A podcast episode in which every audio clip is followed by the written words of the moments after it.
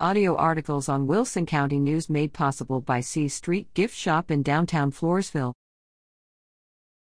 Croson Presents Performance Scorecard to FELPS Directors. It's very important for organizations to know what you're measuring, to know how you're doing, explained Chief Executive Officer Mark Croson to the board of the Floresville Electric Light and Power System.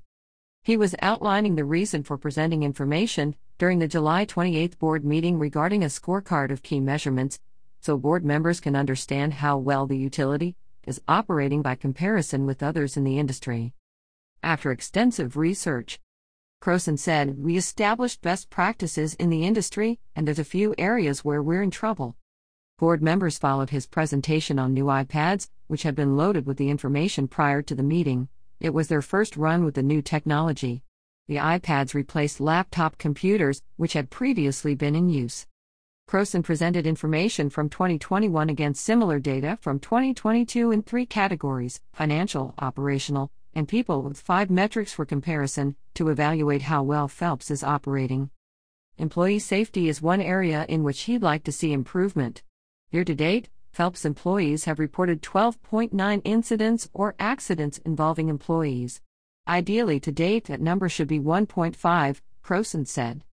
Establishing the measurements and setting goals is work in progress, he said. We've been working on this, really, since I got here. Croson joined FELPS in March. In the end, this is my scorecard, he told board members. That's how you will judge me and my performance.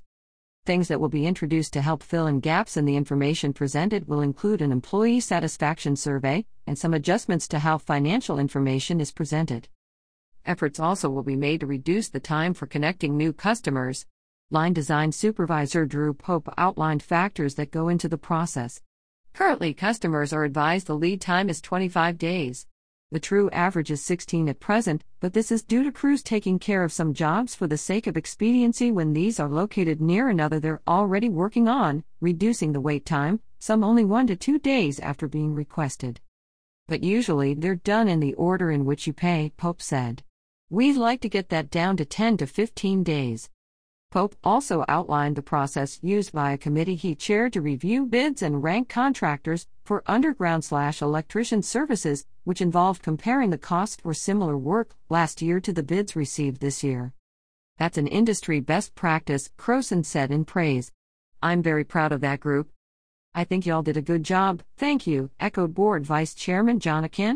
Outages Floresville Electric Light and Power System CEO Mark Croson advised the utility recorded 33 outages in June, with the largest being June 27 on the Sutherland Springs SS 20 feeder.